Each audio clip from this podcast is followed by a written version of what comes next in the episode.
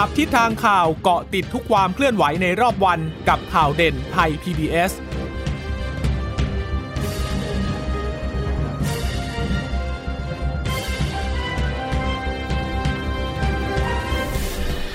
ัสดีค่ะสวัสดีคุณผู้ฟังข่าวเด่นไทย PBS นะคะเราพบกันเป็นประจำทุกวันจันทร์ถึงศุกร์ยกเว้นวันหยุดนักขัตฤกษ์นะคะก็เพิ่งจะผ่านพ้นเทศกาลสงกรานต์มา1วันเท่านั้นเองนะคะวันนี้กลับมาประจำการกันตามปกติแล้วนะคะจริงๆวันนี้ต้องมีคุณพึ่งนภาแล้วก็คุณสวรักษ์มาอยู่ด้วยแต่เนื่องจากว่าวันนี้เนี่ยเราอาจจะต้องติดตามสถานการณ์บ้านเมืองกันนิดนึงสบคเขาก็เตรียมการแล้วนะคะที่จะแถลงในเรื่องของนโยบายต่างๆที่กำลังจะต้องปฏิบัติเพื่อที่จะควบคุมสถานการณ์ในช่วงที่มีการระบาดของโควิด -19 กันอยู่ณขณะนี้นะคะเราก็จะต้องรอคอยการถ่ายทอดสัญญาณกันก่อนนะคะแล้วก็เดี๋ยวถ้าเกิดว่ามีการถ่ายทอดสัญญาณจากทางสบคมาปุ๊บเนี่ยรายการเราก็จะเป็นอีกหนึ่งสื่อกลางหนึ่งช่องทางค่ะในการที่จะเผยแพร่การแถลงของทางสบคนะคะเห็นบอกว่าเบื้องต้นเนี่ยอีกประมาณสัก10 นาทีนะเดี๋ยวน่าจะได้เจอกันแล้วนะคะว่าทางสบคเนี่ยเขาจะมีมาตรการอะไรบ้างแต่ที่เรารู้มาก่อนหน้านี้นั่นก็คือทางคณะกรรมการโรคติดต่อแห่งชาติค่ะเมื่อวานเขาประชุมกันเข้มเลยช่วงบ่ายแล้วก็มาตรการที่ส่งให้สบคชุดใหญ่ที่มีนายกรัฐมนตรีเป็นประธานจะพิจารณากันนะคะนั่นก็จะมีตั้งแต่เรื่องของการปรับโซนสีนะคะก็คือตอนนี้เนี่ย77จังหวัดทั่วประเทศแล้วพบผู้ติดเชื้อทั้งหมดและไม่มีจังหวัดไหนที่เป็นสีขาวเลยจากที่ก่อนหน้านี้เราก็เคยมีจังหวัดสีขาวกันอยู่บ้างนะคะตอนนี้เขาก็จะปรับเปลี่ยนแล้วนั่นก็คือ18จังหวัดนะจะเป็นสีแดงนะคะ18จังหวัดเนี่ยก็เท่าที่จำได้นะก็จะมีกรุงเทพมหานครมีปริมณฑลนะคะอย่างสมุทรสาครแล้วก็ใกล้ๆแถวๆนี้ปทุมธานีก็มีนะคะที่จะต้องยกระดับเป็นสีแดงกันทั้งหมดนะเดี๋ยวนะขอดูข้อมูลเพิ่มให้คุณผู้ฟังสักนิดนึงนะคะเพราะว่านอกเหนือจากนั้นเนี่ยเขาจะเป็นสีส้มกันถึง59จังหวัดด้วยกันนะคะแล้วที่สำคัญเนี่ยเจอแล้วก็สีแดงเนี่ยนะคะก็จะมีอย่างกรุงเทพนะคะแน่นอนอยู่แล้วเชียงใหม่นะคะมีสุพรรณมีชลบุรีด้วยมีสมุทรปราการมีประจวบคีรีขันธ์สมุทรสาครปทุมธานีนครปฐมภูเก็ตนครราชสีมานนทบุรีสงขลาตากอุดรธานีสุพรรณบุรีมีสระแก้วนะคะมีระยองแล้วก็มีขอนแก่นด้วยนะคะที่จะเป็นสีแดงมาตรการก็จะคุมเข้มเลยแหละนั่นก็คือร้านอาหารเนี่ยก็จะเปิดได้ถึง 3 ทุ่มนะห้างสรรพสินค้าดีเดย์ไปละตั้งแต่เมื่อวานนี้ปิด 3 ทุ่มทุกห้างทั่วไทยนะคะแล้วก็ทางด้านของธนาคารที่อยู่ในห้างสรรพสินค้าเนี่ยก็จะปิดเร็วขึ้นเมื่อก่อนธนาคารในห้างสรรพสินค้าที่เขาจะเปิด7วันแล้วก็จะปิดช่วงประมาณ 1 ทุ่มเนี่ยเขาก็ขยับขึ้นมาปิด 5 โมงเท่านั้นนะคือก่อนหน้านี้เนี่ยตอนที่มีการระบาดเขาก็ขยับปรับขึ้นมาแล้วทีหนึ่ง6โมงก็ปิดกันละตอนนี้กลายเป็นว่า5โมงก็เริ่มปิดกันแล้วนะคะแล้วก็ยังมีอีกเรื่องของผับบาร์ต่างๆอันนี้เนี่ยมีแนวโน้มว่าอาจจะต้องปิดทั้งหมดนะไม่เว้นว่าจะเป็นจังหวัดสีส้มหรือว่าสีแดงนะก็เดี๋ยวต้องดูมาตรการเพราะว่าพอแถลงเสร็จปุ๊บแล้วอะค่ะ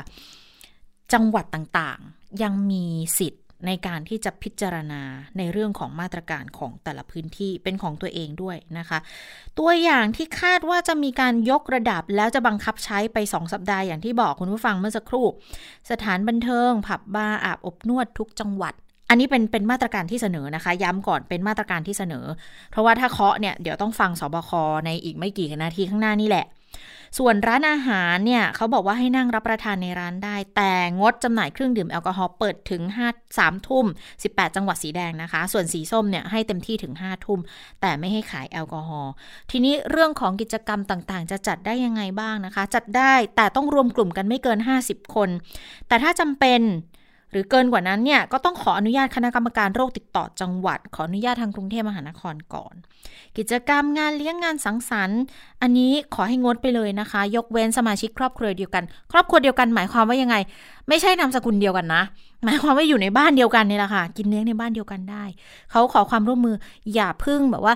จะกินข้าวกันบ้านนู้นบ้านนี้อันนี้เนี่ยขอให้งดไปก่อนนะเพราะว่ามัน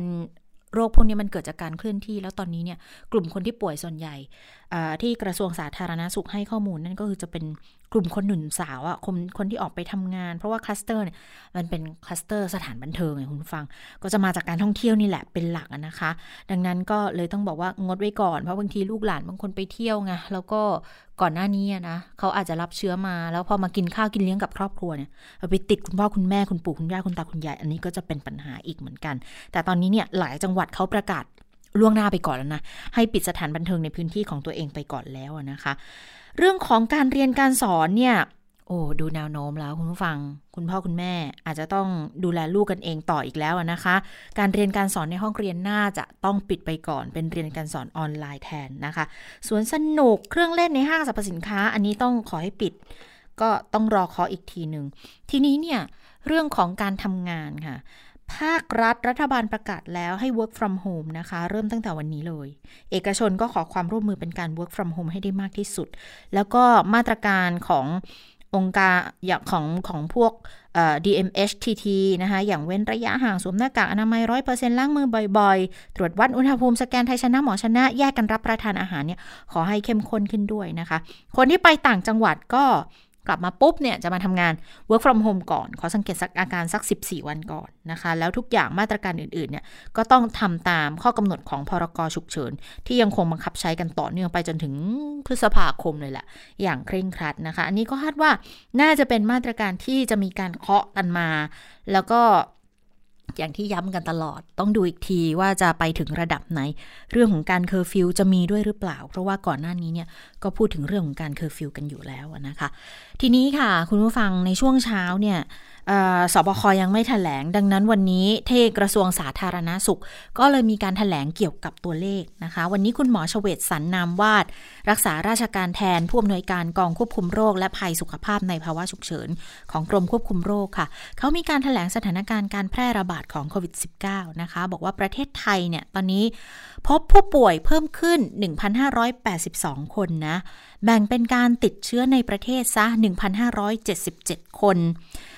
เยอะทีเดียวค่ะแล้วจากต่างประเทศที่ติดเชื้อกลับมาแล้วก็อยู่สถานกักกันน่ะของทางภาครัฐจัดให้เนี่ย5 คนด้วยกันผู้ป่วยรักษาอาการอยู่ก็ 1461 คนมีอาการหนักอยู่16 คน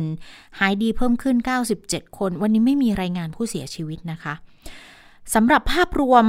ผู้ติดเชื้อโควิด -19 สะสมในประเทศไทยก็จะอยู่ที่ 39,038 คนหายป่วยแล้วสะสมอยู่ที่ 28,480 เสียชีวิตสะสม97ค่ะแต่คุณผู้ฟังที่น่าตกใจคือการระบาดระลอกใหม่เดือนเมษายน64เนี่ยมันเร็วและมันกระจายกว้างมากถ้านับตั้งแต่เริ่มต้นที่เราได้เห็นเรื่องของการติดเชื้อระลอกใหม่จากสถานบันเทิงที่ไปตรวจจับหรือว่าอาจจะเรียกง่ายๆนะพูดกันเล่นๆพูดกันไม่เชิงพูดเล่นนะพูดให้เห็นภาพชัดเจนก็คือไปเจอตัวเลขโป๊ะแตกมาจริงๆเนี่ยประมาณวันที่5มาจนถึงวันนี้เนี่ยสะสม 1461 คนนะคุณผู้ฟังใช้เวลาแค่กี่วันเองเนี่ย11 วันเท่านั้นเองนะคือถ้าเรานับจากวันที่5นะเพราะว่าต้นเดือนเนี่ยตัวเลขยังเป็น2หลักแบบต้นๆอยู่เลย20กว่า30กว่าเพิ่งจะกดลงไปได้แต่ทีนี้พอเจอปุ๊บเนี่ยพุ่งสูงขึ้นเนี่ยก็สูงแบบตอนนี้แทบจะฉุดกันไม่อยู่แล้วนะคะดังนั้นมันก็เลยเป็นที่มาของการประชุมของสบคเพื่อที่จะออกมาตรการคุมเข้มกันมาอีกล็อตหนึ่งเนี่ยนะคะ 1461 คนก็ยังคงรักษาตัวอยู่ในโรงพยาบาลทั้ง 1461 คนเลยเพราะว่าเราก็มีนโยบายนั่นก็คือเจ็บป่วย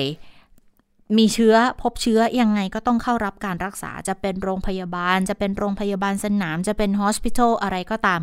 ก็ต้องเข้าไปรักษาที่นั่นนะคะเพื่อที่จะเป็นการควบคุม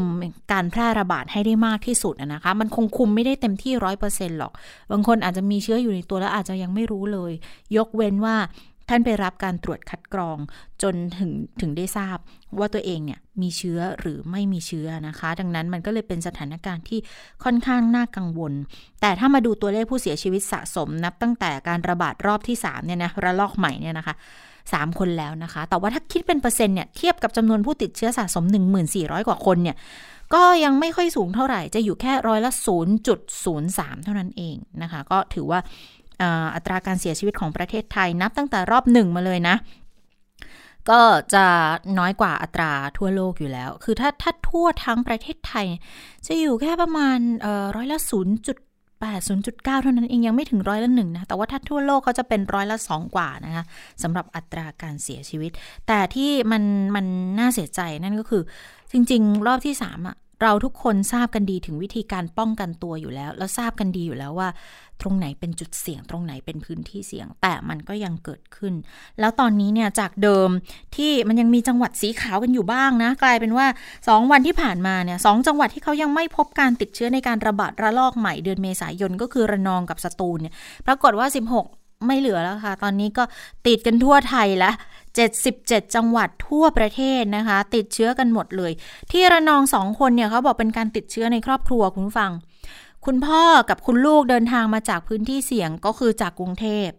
แล้วที่สตูลค่ะปรากฏว่า1คนเนี่ยเป็นผู้หญิงชาวญี่ปุ่นคนนี้เดินทางท่องเที่ยวในประเทศไทยเขาไปตรวจพบเชื้อแต่ก็ต้องอยู่ระหว่างการสอบสวนโรคเพิ่มเติมด้วยนะคะอันนี้ก็เลยกลายเป็นสถานการณ์ที่ค่อนข้างน่าวิตกว่าตัวเลขมันพุ่งอย่างรวดเร็วมากเลยตัวเลขพุ่งอย่างรวดเร็วแล้วมันเกิดอะไรขึ้นเรื่องของทรัพยากรต่างๆที่เตรียมพร้อมสำหรับรับมือเนี่ยอันนี้ก็ต้องมาดูกันแล้วว่าจะมีเพียงพอหรือไม่โรงพยาบาลสนามฮอสพิทอลต่างๆที่จะต้องจัดตั้งกันเนี่ยที่ตอนนี้มีอยู่ 18,000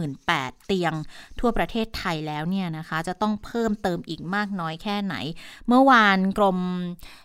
สนับสนุนบริการสุขภาพก็ออกมาเปิดเผยแล้วนะคะว่าคืออย่างน้อยๆที่ประเมินกันยังต้องหาเพิ่มอีกประมาณ 5,000-7,000 เตียงด้วยกันนะเตรียมพร้อมสำหรับรองรับแต่มันไม่ใช่ว่าเจอสถานที่เอาเตียงไปวางแล้วทุกที่จะกลายเป็นโรงพยาบาลสนามหรือว่าเป็นฮอสพิทอลนะคะคุณผู้ฟังเขามีเงื่อนไขอยู่เหมือนกันการจะจัดสถานที่เป็นโรงพยาบาลสนามเป็นฮอสพิทอลเนี่ยคือคุณต้องมีบุคลากรที่จะคอยดูแลอย่างน้อยแพทย์พยาบาลต้องมีแพทย์เนี่ยหรือเภสัชกรที่จะคอยดูแลในเรื่องของการจ่ายยาให้กับผู้ป่วยที่รักษาตัวอยู่อาจจะไม่ต้องประจำอยู่ตลอดเวลานะคะแต่ว่าต้องมีแพทย์พยาบาลที่เป็นผู้รับผิดชอบในสถานที่นั้นๆแต่พยาบาลที่จะต้องเป็นคนคอยดูแลเนี่ยค่ะอันนี้ต้องมีแล้วอัตราส่วนเยอะนะคือพยาบาล1คนเนี่ยจะต้องมีอย่างน้อยๆกับผู้ป่วย20เตียงนั่นหมายความว่าสมมุตินะพื้นที่ไหนจะมีโรงพยาบาลสนาม100เตียงคุณก็ต้องมีพยาบาลที่จะต้องประจำอยู่ตรงนั้นน่ะอย่างน้อยๆ5คนนะคะแล้วก็คูณไปเลยบางพื้นที่500เตียงเนี่ย55คุณก็ต้องมีพยาบาลประจำอยู่25คนนะสำหรับโรงพยาบาลสนามหรือสำหรับฮอสพิทอลต่างๆนะคะดังนั้นเรื่องของบุคลากรเนี่ยก็ต้องเตรียมเหมือนกันท่ามกลางข่าวร้ายนั่นก็คือบางโรงพยาบาลเขามีผู้ป่วยบางคนที่ไปแล้วเขาอาจจะไม่ได้ให้ข้อมูลในการเปิดเผยไทม์ไลน์แบบตรงไปตรงมาคือบางคนรู้ตัวแหละว่าตัวเองไปพื้นที่เสี่ยงมาไปสถานบันเทิงมาหรือว่าไปในพื้นที่ที่อาจจะมีการแพร่ระบาดมาก่อนหน้านี้มีคนเสี่ยงที่รู้อยู่แล้วก่อนหน้านี้แต่ไม่ได้บอกแล้วก็ทำให้คุณหมอคุณพยาบาลบุคลากรทางการแพทย์ที่เขาเข้ามาช่วยดูแลเนี่ยก็ต้องพลอยกักตัวไปด้วยตอนนี้เนี่ยมีแพทย์มีพยาบาลมีบุคลากรทางการแพทย์ที่ต้องกักตัวกันหลายโรงพยาบาลเลยนี่ก็เป็นที่มาว่าทำไมหลายๆโรงพยาบาลนะคะเขาก็ต้องออกมาประกาศของงดรับผู้ป่วยนอกที่ไม่เร่งด่วนก่อนในช่วงนี้นะเพราะว่าบุคลากรเองเขาก็ต้องคอยกันไว้สำหรับคนที่ต้องดูแลเหมือนกันเพราะว่าโรคภัยไข้เจ็บมันไม่ได้หยุดรอให้มาดูแต่โควิดอย่างเดียวค่ะโรคอื่นๆก็ยังคงมีการเกิดของโรคอยู่คนบาดเจ็บประสบอุบัติเหตุอะไรอย่างเงี้ยก็มีอยู่ทุกวี่ทุกวันนะดังนั้นบุคลากรทางการแพทย์บุคลากรทางสาธารณสุขช่วงนี้เนี่ยถือว่าทำงานหนักจริงๆนะคะนี่มีตัวเลขที่น่าสนใจอีกนิดนึงคุณผู้ฟังที่คุณหมอชเวตสันเขารายงานให้ฟังมานะคะวันนี้ก็บอกว่าการติดเชื้อ 5-7 วันก่อนหน้านี้ค่ะเราก็จะเห็นเลยว่าสำหรับผู้ป่วยที่ติดเชื้อมานะส่วนใหญ่ก็จะมาจากช่วงของการมีสถานบันเทิงที่ยังคงเปิดทำการอยู่แต่เนื่องจากว่า10เมษายนเป็นต้นมาค่ะเขามีการปิดสถานบันเทิงช่วงสงกรานต์กันอยู่แล้วนะคะก็เลยทำให้เรื่องของการกระจายเนี่ยก็ต้องมาดูตัวเลขกันว่าพอปิดปุ๊บเนี่ย อีก14วันหลังจากนี้มันจะลดลงมากน้อยแค่ไหนแล้วก็คนยังคงเดินทางกันอยู่เนี่ยมันจะทำให้การกระจายของเชื้อมันจะมีการเคลื่อนย้ายของเชื้อไปมากน้อยแค่ไหนมาตรการการทำงานที่บ้านอันนี้ถ้าเกิดออกมาแล้วเนี่ยจะช่วยในการลดจำนวนผู้ป่วยได้มากน้อยแค่ไหนนะคะแต่ทีนี้มันก็ต้องดูระยะฟักตัวด้วยนะโรคนี้วัน2วันบางทีไปที่เสี่ยงมาเข้าไปตรวจไม่เจออาจจะต้องฟักตัวอยู่แบบ5วัน7วันหรือกระทั่ง2สัปดาห์ก็มีเหมือนกันดังนั้นเรื่องของการกักตัว14วันก็ยังเป็นสิ่งจำเป็นแต่ทีนี้คุณผู้ฟังวันนี้เนี่ยที่บอกว่าติดเชื้อในประเทศ 1,577 คนเนี่ยนะคะคุณหมอเขาจำแนกให้ฟังอย่างนี้เป็นการติดเชื้อตามพื้นที่เสี่ยงสถานบันเทิงเนี่ยมีอยู่436คนก็ยังสูงอยู่ก็จะมีจากกรุงเทพมหานคร73คนนะคะปริมณฑลอีก51แล้วจังหวัดอื่นๆกระจายกันไป312คนส่วนการติดจากตลาดชุมชนจากระบบขนส่งจะมี62คนนะคะอันนี้ก็จะมีที่กรุงเทพ6ปริมณฑล11จังหวัดอื่นๆ45แล้วก็จะมีปัจจัยเสี่ยงอื่นๆ 1,079 คนนะคะก็จะแบ่งเป็นกรุงเทพเนี่ย233ปริมณฑล140จังหวัดอื่นๆอีก706ปัจจัยเสี่ยงอื่นๆที่ว่าเนี่ยดิฉันเชื่อว่าน่าจะเป็นในลักษณะของกลุ่มที่รับเชื้อกลุ่มความเสี่ยงสูงที่รับเชื้อต่อมาจากคนที่เข้าไปในสถานที่เสี่ยงนะคะหรือว่ามีการสัมผัสเชื้อเป็นการรับเชื้อในวงรอบที่1วงรอบที่2ทำนองนี้นะคะทีนี้มีตัวเลขอีกอย่างที่น่าสนใจเหมือนกัน10จังหวัดที่มีผู้ติดเชื้อสะสมสูงสุดตอนนี้เนี่ยเดือนเมษายน2564ก็จะมีกรุงเทพสะสมแล้ว 2,697 เชียงใหม่นี่ตีตื้นมาอย่างรวดเร็วเหมือนกันนะคุณผู้ฟัง 1,749 คนละชลบุรีเจอซ้ำอีกแล้วนะคะ855ประจวบคีรีขันธ์อันนี้เร็วมากเหมือนกันนะ625คนสมุทรปราการ515นราธิวาส330นราธิวาสเนี่ยตัวเลขครึ่งหนึ่งจะเป็นคลัสเตอร์ที่เรือนจำนะคะแล้วก็สมุทรสาครก็ยังมีอยู่ค่ะ282ก็ยังมีอยู่เหมือนกันปทุมธานี188นนทบุรี174สงขลา162ผู้ป่วยรายใหม่เดินทางมาจากต่างประเทศ5คนเนี่ยก็จะมีจากกัมพูชา1อียิปต์1สหรัฐอาหรับเอมิเรตส์1ปากีสถาน1ยูเครนอีก1คนด้วยกันนะคะสถานการณ์โลก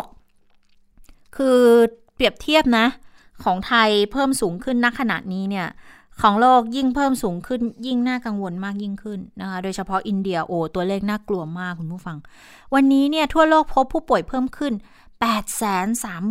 836,306 คนรวมทั้งหมดตอนนี้ทั่วโลกมีผู้ป่วยสะสมนะคะ139,600,000คนกว่าๆแล้วคุณผู้ฟังก็พรุ่งนี้แหละ140แน่นอนแล้วก็อีก2วันก็คงจะ150แล้วนะคะอันนี้เป็นการประเมินตามอัตราเร่งของการพบผู้ป่วยที่เพิ่มมากขึ้นเลยนะแต่ว่าในจำนวนของผู้ป่วยที่เพิ่มมากขึ้นเนี่ยค่ะจะมีคนที่อาการหนักอยู่ 106,000 รักษาหายมากกว่าค่ะรักษาหายอยู่ 118,000 เสียชีวิตเนี่ยแต่ปริ่มๆ3ล้านคนแล้วทั่วโลกนะตั้งแต่เกิดการระบาดรอบหนึ่งเลยนะคะเสียชีวิตทั่วโลกตอนนี้ 2,999,274 คนละสหรัฐก็ยังเป็นผู้ป่วยสะสมสูงที่สุดนะคะ32ล้านคนอินเดียเนี่ยตอนนี้เขา14ล้านคนมาเป็นอันดับที่2ก็จริงแล้วก็บราซิลอันดับที่313ล้านกว่าคนนะคะบราซิลกับอินเดียเขาก็สลับที่กันไปมาอยู่2ครั้งแล้วแต่ว่าที่น่ากลัวก็คืออย่างที่บอกคุณผู้ฟังอินเดียเนี่ยเขาพบในรอบ24ชั่วโมงนะ 216,850 คนคุณผู้ฟังอัตราเร่งสูงมากเลยคุณหมออธิบายให้ฟังอย่างนี้บอกว่าเนื่องจากอินเดียเนี่ยเขาพบเชื้อกลายพันธุ์ทั้งของอังกฤษทั้งของบราซิลแล้วก็ไม่แน่ใจว่าแอฟริกาใต้ด้วยหรือเปล่านะคือคุณหมอเขาใช้คำอย่างนี้บอกว่าพบเชื้อกลายพันธุ์ทุกสายพันธุ์เลยที่อินเดียดังนั้นมันก็เลยเป็นปัจจัยเสริมที่ทำให้เขามีผู้ที่ติดเชื้อเพิ่มมากขึ้นแล้วการกระจายวัคซีนเนี่ยอินเดียจริงๆก็เหมือนไทยนะคะเป็นฐานการผลิตวัคซีนของทาง AstraZeneca ด้วยเหมือนกัน Covishield เนี่ยนะคะแล้วเขาก็เข็นออกมาใช้ได้แล้วด้วยนะเริ่มฉีดในประเทศไปแล้วด้วยนะแต่ว่าก็ยังไม่สามารถทำให้อัตราการติดเชื้อลดลงได้เลยแต่เรายังไม่เห็นนะเรื่องของอัตราการเสียชีวิตของเขาเนี่ยเป็นยังไงบ้างเพราะว่าจริงๆแล้วเจ้าตัว AstraZeneca เนี่ยเขาจะได้ผลในแง่ของการลดอาการเจ็บป่วยที่รุนแรงนะคะแต่ว่าพอไปเจอเชื้อกลายพันธุ์เนี่ยบางตัวนะโดยเฉพาะอย่างของแอฟริกาใต้ของบราซิลเนี่ยเขายังไม่สามารถที่จะจัดการได้แต่ถ้าเป็นเชื้อกลายพันธุ์ของทางอังกฤษ เนี่ย AstraZeneca ยังมีประสิทธิภาพเพียงพอที่จะจัดการในเรื่องนี้ได้อยู่นะคะอันนี้ก็เลยกลายเป็นอีกหนึ่งเรื่องที่เราจะต้องติดตามกันอยู่ถึงแม้ว่าจะมีในเรื่องของการความเสี่ยงในการเกิดริ่มเลือดในกลุ่มคนที่อายุน้อยเมื่อไปรับเจ้าตัว AstraZeneca นี่ก็ตามนะแต่ว่าก็หลายประเทศอาจจะออกมาระบุอย่างเดนมาร์กเนี่ยประกาศแล้วว่าเขาจะหยุดแน่นอนแล้วเดี๋ยวของที่มีอยู่เนี่ย AstraZeneca เขาจะส่งให้ไปช่วยประเทศยากจนเนี่ยนะคะแต่ว่าองค์การอนามัยโลกยังไม่แนะนำนะในเรื่องของการหยุดใช้อันนี้ก็ต้องดูJohnson & Johnsonด้วยเหมือนกันนะเพราะว่าก็ไปเจอริ่มเลือดด้วยเหมือนกันมันมองในแง่ของการผลิตเทคโนโลยีการผลิตวัคซีนค่ะที่ของ AstraZeneca กับ Johnson & Johnson เนี่ยเขาใช้เรื่องของการผลิตวัคซีนเทคโนโลยีเดียวกันนะนั่นก็คือของ viral vector นะคะคือการทำให้เชื้ออ่อนแรงแล้วก็ใส่เชื้อเข้าไปเพื่อกระตุ้นให้มันเกิดใส่เชื้อโควิดเข้าไปเพื่อกระตุ้นให้มันเกิดภูมินะเอาเชื้อไข้หวัดใหญ่เนี่ยมาทำให้อ่อนแรงเอาเชื้อโควิดที่ทำให้อ่อนแรงใส่เข้าไปแล้วมาฉีดให้เราเนี่ยกระตุ้นให้มันเกิดภูมิคุ้มกันนะเวลารับเชื้อเข้ามาก็อาจจะไม่เจ็บป่วยอะไรมากแต่ติดเชื้อได้ไหมก็ยังติดเชื้อได้อยู่นะคะส่วนของบริษัทอื่นใช้ mRNA นะก็คือใช้ดึงมาจากของเจ้าตัวโควิดนี้โดยตรงเลยนะคะดังนั้นก็จะเป็นอีกหนึ่งสถานการณ์ที่เรายังต้องติดตามอยู่นะคะอย่างใกล้ชิดเลยทีนี้เนี่ยเรายังคงรอการแถลงจากทางสบค อยู่นะคุณผู้ฟังเนื่องจากว่าณขณะนี้นะคะติดตามกันอยู่เนื่องจากว่าจริงๆเขานัดหมายกันเนี่ยตอนแรกเขานัดหมายกัน 16 นาฬิกาคุณผู้ฟังแต่ปรากฏว่าไปๆมาๆเขามาเลื่อนบอกว่าจะแถลงบ่ายสามแล้วตอนนี้เขาก็แจ้งมาบอกว่าอาจจะช้าประมาณ15นาทีซึ่ง15นาทีมันก็ควรจะสักประมาณบ่ายสาม15นะแต่ก็ยังไม่มีการแถลงนะคะเดี๋ยวอีกสักครู่ก็คงจะมีการแถลงจากทางสบคแล้วนะคะซึ่งที่ต้องติดตามเนี่ยก็คือหลังจากที่สบคเขาแถลงเสร็จแล้วค่ะส่วนของกรุงเทพมหานครนะคะประมาณ 16:30 น.เขาจะมีการประชุมของทางกรุงเทพมหานครว่าพอสบคมีมาตรการเหล่านี้มาแล้วเนี่ยทางกรุงเทพมหานคร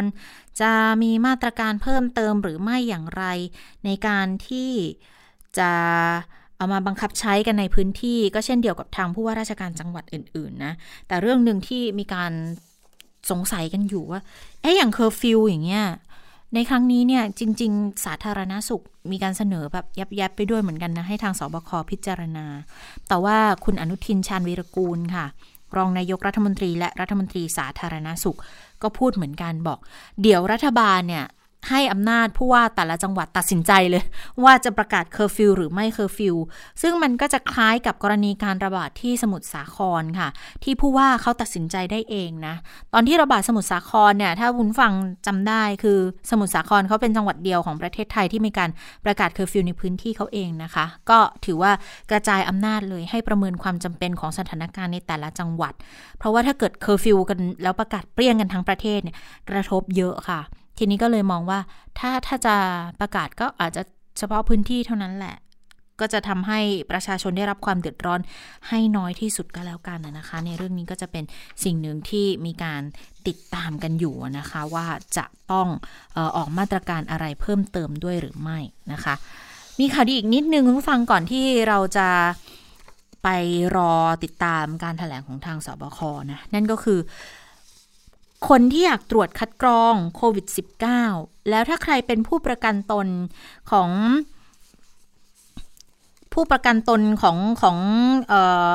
สปส.นะคะสำนักงานประกันสังคมนะคะก็ขอสปสช.ด้วยนะคะก็บอกว่าเขาจะให้เริ่มตรวจคัดกรองได้คือให้สิทธิ์ในการตรวจคัดกรองเลยเริ่มตั้งแต่17เมษายนนี้ก็เป็นการให้ข่าวมาจากทางรัฐมนตรีว่าการกระทรวงแรงงานแล้ววันนี้เขาเตรียมสถานที่กันแล้วนะคะกรุงเทพมหานครเนี่ยเขาใช้พื้นที่อาคารกีฬาเวท1ศูนย์เยาวชนกรุงเทพมหานครเขตดินแดงนะคะก็จะใช้เป็นช่องทางหน่วยบริการผู้ประกันตนในประกันสังคมเลยมาตรา33มาตรา39มาตรา40ในพื้นที่กรุงเทพตรวจได้เลยนะคะไวรัสโควิด-19 เนี่ยนะคะแล้วก็ ไม่เสียค่าใช้จ่ายด้วยสามารถไปใช้บริการตรงจุดดังกล่าวได้แล้วทีนี้เนี่ยพอมีการตรวจคัดกรองได้แล้วเนี่ยนะเขาก็มีเตียงรองรับเอาไว้แล้วถ้าคุณผู้ฟังคนไหนสนใจเนี่ยแล้วจะทำยังไงในการจองคิวนะบอกว่าจองคิวผ่านระบบออนไลน์ได้เลยคือผ่านแอปพลิเคชัน LINE สำหรับผู้ประกันตนที่เขาบอกจะเข้าตรวจได้ก็คือกลุ่มเสี่ยงค่ะคือจะต้องคัดกรองก่อนนะคะเจ้าหน้าที่เขาจะคัดกรองให้แล้วถ้าผู้ประกันตนคนไหนพบเชื้อนะก็เข้าไปรักษาที่โรงพยาบาลเครือข่ายสำนักงานประกันสังคมหรือสปส.ได้เลยก็รักษาฟรีมี81แห่งเตียงรองรับเนี่ย 1,000 เตียงสถานพยาบาลที่จะใช้กักตัวก็จะมีอยู่200กว่าเตียงด้วยกันนะคะก็ไปเข้าไปจองผ่านเว็บไซต์ก็ได้ www.google.com แล้วก็พิมพ์คำว่าแรงงานเราสู้ด้วยกันนะคะแล้วมันจะขึ้นเว็บไซต์มาก็คลิกไปกรอกบัตรประชาชน13หลักหรือว่าเลขพาสปอร์ตก็ได้นะคะกรอกข้อมูลประเมินความเสี่ยงแล้วสาธารณสุขเขาก็จะเริ่มประเมินความเสี่ยงให้ทีนี้ก็ลงทะเบียนกันได้ตั้งแต่15เมษายนละตั้งแต่ 6 โมงเป็นต้นไปเขาตรวจได้ที่กีฬาเวชเนี่ยนะคะวันละ 3,000 คนช่วงเช้าได้ 1,500 ช่วงบ่ายอีก 1,500 นะคะคนที่จะไปต้องมีบัตรประชาชนมีสำเนาไว้ด้วย1ชุดอันนี้เป็นหลักฐานในการตรวจด้วยเหมือนกันคุณผู้ฟังเดี๋ยวช่วงนี้เราพักกันก่อนนะคะเพื่อที่จะไปรอการแถลงข่าวของทางสบคกันค่ะ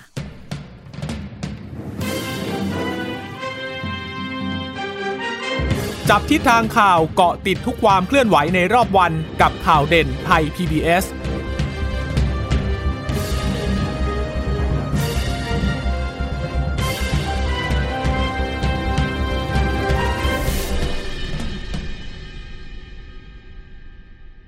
มากกว่าด้วยเวลาข่าวที่มากขึ้นจะพัดพาเอาฝุ่นออกไปได้ครับมากกว่าให้คุณทันในทุกสถานการณ์ตามที่กฎหมายดังกล่าวกำหนดเอาไว้มากกว่ากับเนื้อหาเที่ยงตรงรอบด้านนำมาใช้ในคดีเมาแล้วขับมากกว่าในทุกทางออกของสังคมป้องกันไม่ให้ปัญหาเกิดขึ้นมากกว่ากับข่าวรอบวันในทุกมิติเครนก่อสร้างเกิดอุบัติเหตุขึ้นมากกว่าด้วยการวิเคราะห์ที่ตรงจุดความพยายามของภาครัฐที่จะแก้ปัญหาและมากกว่ากับทีมข่าวมืออาชีพข่าวไทย PBS ให้คุณได้มากกว่าอัปเดตสถานการณ์รอบโลกประเทศจีนนี่เราทราบกันดีนะคะว่าเป็นประเทศที่จะมีปัญหาเรื่องความสมดุลของประชากรคนที่ได้รับความสนใจจากวิกฤตในครั้งนี้ก็คือนายกรัฐมนตรีนิวซีแลนด์เรื่องราวสีสันจากต่างแดนก็มีช่อง YouTube เป็นของตัวเองใช้ชื่อว่าครัวคุณยายรายชื่อของคุณหมอพยาบาลแล้วก็นักวิทยาศาสตร์จำนวนไม่น้อยอยู่ในรายชื่อผู้ทรงอิทธิพลนะรัฐบาลของไต้หวันเนี่ยกำลังพิจารณาเพื่อเปิดการท่องเที่ยวครั้งใหม่หน้าต่างโลกโดยทีมข่าวต่างประเทศไทย PBS ทุกวันจันทร์ถึงศุกร์ 12:00 นทางไทย PBS Radio จับทิศทาง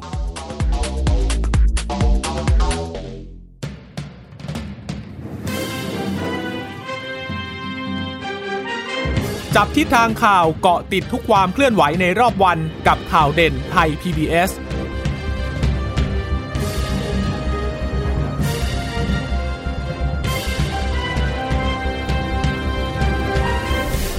กลับมาติดตามกับข่าวเด่นไทย PBS กันต่ออีกช่วงหนึ่งนะคะเพราะว่าเรากำลังรอสัญญาณของทางสบคอยู่แต่เนื่องจากคาดว่า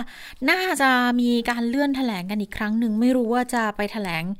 กี่โมงนะคะอาจจะกลับไปกำหนดเดิมต้องติดตามกันอีกทีหนึ่งแต่ว่าเชื่อว่าเป็นการแถลงที่มีความสำคัญนะคะเพราะว่าจะเป็นมาตรการที่เราจะต้องใช้ปฏิบัติกันไปอย่างน้อยๆในช่วง2สัปดาห์นี้นะเรื่องของการประกาศมาตรการต่างๆที่จะเกิดขึ้นในช่วงนี้เนี่ยดูแล้วก็คงทำให้หลายๆกิจการหลายๆภาคส่วนค่ะเขาต้องติดตามกันเพราะว่าแน่นอนว่าก็คงเกิดผลกระทบแน่ๆนะคะอย่างน้อยๆเนี่ยร้านอาหารที่จะไม่ได้ขายเครื่องดื่มแอลกอฮอล์แล้วสีแดงจะต้องปิดไปถึงประมาณ 21:00 น.ที่เป็นมาตรการที่มีการเสนอกันมานะถ้าเป็นอย่างนั้นจริงๆเนี่ยกระทบกับยอดขายแน่ๆหนึ่งก็คือคนก็อาจจะพอดื่มที่ร้านไม่ได้ก็ไม่ไปที่ร้านแล้วก็ได้เราซื้อมาดื่มเองรับประทานเองที่บ้านก็ได้สองก็คือคนอาจจะกลัวอาจจะกังวลอยู่แล้วด้วยก็ได้นะคะกับการที่ถ้าจะต้องเดินทางกันมากๆเนี่ยก็คงจะไม่ค่อยสบายใจกันสักเท่าไหร่นะเพราะว่าช่วงนี้เนี่ย การไปที่ไหนเดินทางไปไหนมันก็เป็นความเสี่ยงทั้งนั้นนะคุณผู้ฟังว่าจะต้องทำยังไงให้ตัวเองเนี่ยปลอดภัยได้มากที่สุดสิ่งที่เราทำได้นะคะนั่นก็คือเรื่องของการป้องกันตัวเองให้ได้ดีที่สุดนะนั่นก็คือการใส่หน้ากากอนามัยนะคะการเว้นระยะห่างนะคะแล้วก็ละเว้นในการที่จะเดินทางไปยังพื้นที่เสี่ยงที่อาจจะเกิดขึ้นด้วยนะคะทีนี้เนี่ยเมื่อสักครู่เราพูดกันถึงเรื่องของผู้ประกันตนของสำนักงานประกันสังคมที่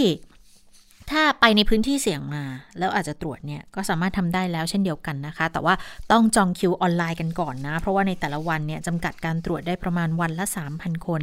นะคะซึ่งเหตุการณ์ที่เกิดขึ้นณขณะนี้เนี่ยอย่างน้อยๆมหาสารคามเขาก็เริ่มดำเนินการตามมาตรการของจังหวัดตัวเองออกไปก่อนแล้วนะคะในช่วงสงกรานต์เนี่ยบางจังหวัดเขาประกาศ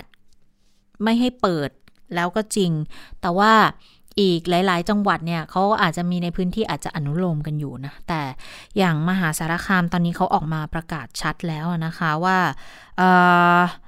ผับบาร์คาราโอเกะร้านเกมร้านอินเทอร์เน็ตร้านสนุกเกอร์เดี๋ยวเขาปิดเป็นการชั่วคราวร้านอาหารจำหน่ายได้ไม่เกิน 3 ทุ่มอันนี้ประกาศออกมาก่อนเลยนะสบคยังไม่เคาะแต่ว่ามีสิทธิ์มีอำนาจเพราะว่ายังมีพรกฉุกเฉินกันอยู่นะคะแล้วก็ร้านจำหน่ายอาหารห้องแอร์เนี่ยถ้าเป็นห้องแอร์นะหรือห้างสรรพสินค้าอันนี้ต้องจำกัดผู้นั่งแล้วเปิดไม่เกิน 3 ทุ่มด้วยนะสำหรับห้องแอร์นะคะงดจำหน่ายงดดื่มสุราในพื้นที่ด้วยสำหรับมหาสารคามแล้วคนที่เดินทางเข้าสารคามเนี่ยค่ะถ้าเกิดว่ามีประวัติเข้าสถานบันเทิงผับบาร์คาราโอเกะไปคอนเสิร์ตมาต้องรายงานตัวกับเจ้าหน้าที่ด้วยประเมินความเสี่ยงกักตัวเอง14วันด้วยกิจกรรมที่รวมตัวคนกันเยอะๆนะคะยกเว้นพวกงานบวชงานแต่งงานศพเนี่ยทำได้แต่ต้องไม่มีรถแห่ไม่มีคอนเสิร์ตหรือมหรสพสถานศึกษาภาครัฐภาคเอกชนกวดวิชาออนไลน์นะคะเริ่มตั้งแต่วันนี้เลยเป็นต้นไปค่ะ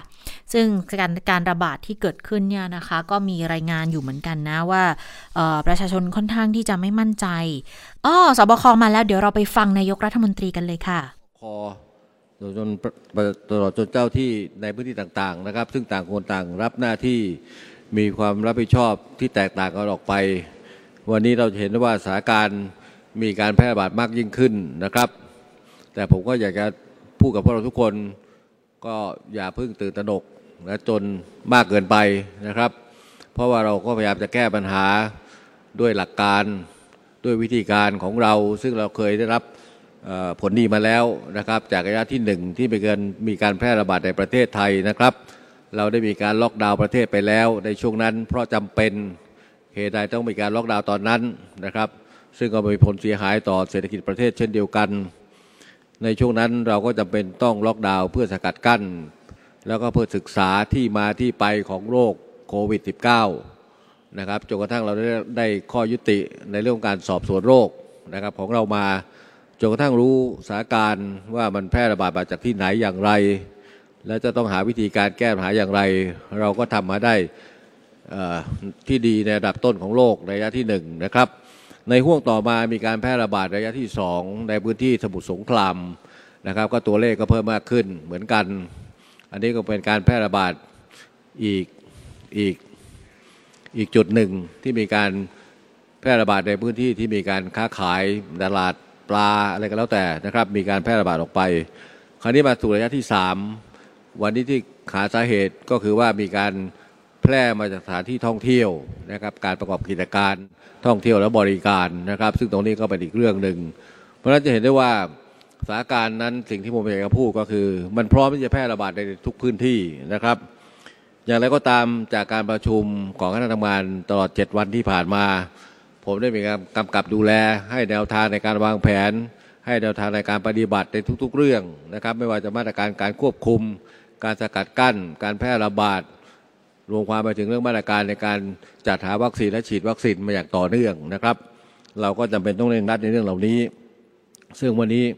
วัคซีนที่ได้รับมาจำนวนหนึ่งนะครับซึ่งเป็นจำนวนที่ไม่มากนักเราก็ได้ฉีดให้คนไปจำนวน 500,000 กว่าคนถึง 600,000 คนแล้วในเวลานี้เท่าที่วัคซีนเรามีอยู่นะครับคราวนี้เราได้รับวัคซีนเพิ่มเติมมาอีกจำนวนหนึ่งและก็ได้รับจำนวนมากขึ้นอีกระยะต่อไปนะครับซึ่งเราก็ได้วางแผนงานในการที่จะฉีดวัคซีน ให้ทั่วถึงคน 60% ของประเทศนะครับตามแผนงานที่วางไว้ถึงแม้ว่าเราจะมีวัคซีนเพียง2ชนิดก็ตามผมก็ได้ให้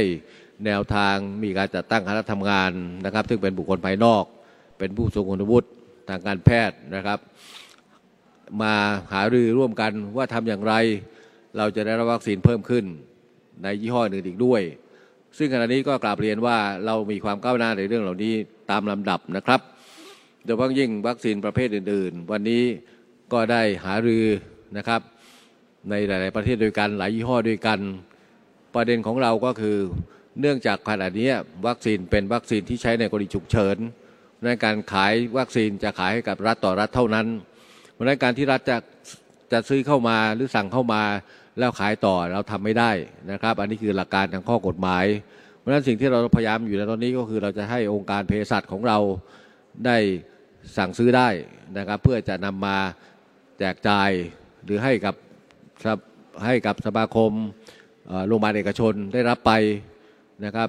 หรือแม้กระทั่งใครก็ตามที่ต้องการและมีขีดความสามารถในการฉีดวัคซีนวันนี้ก็ฝากไปถึงบรรดา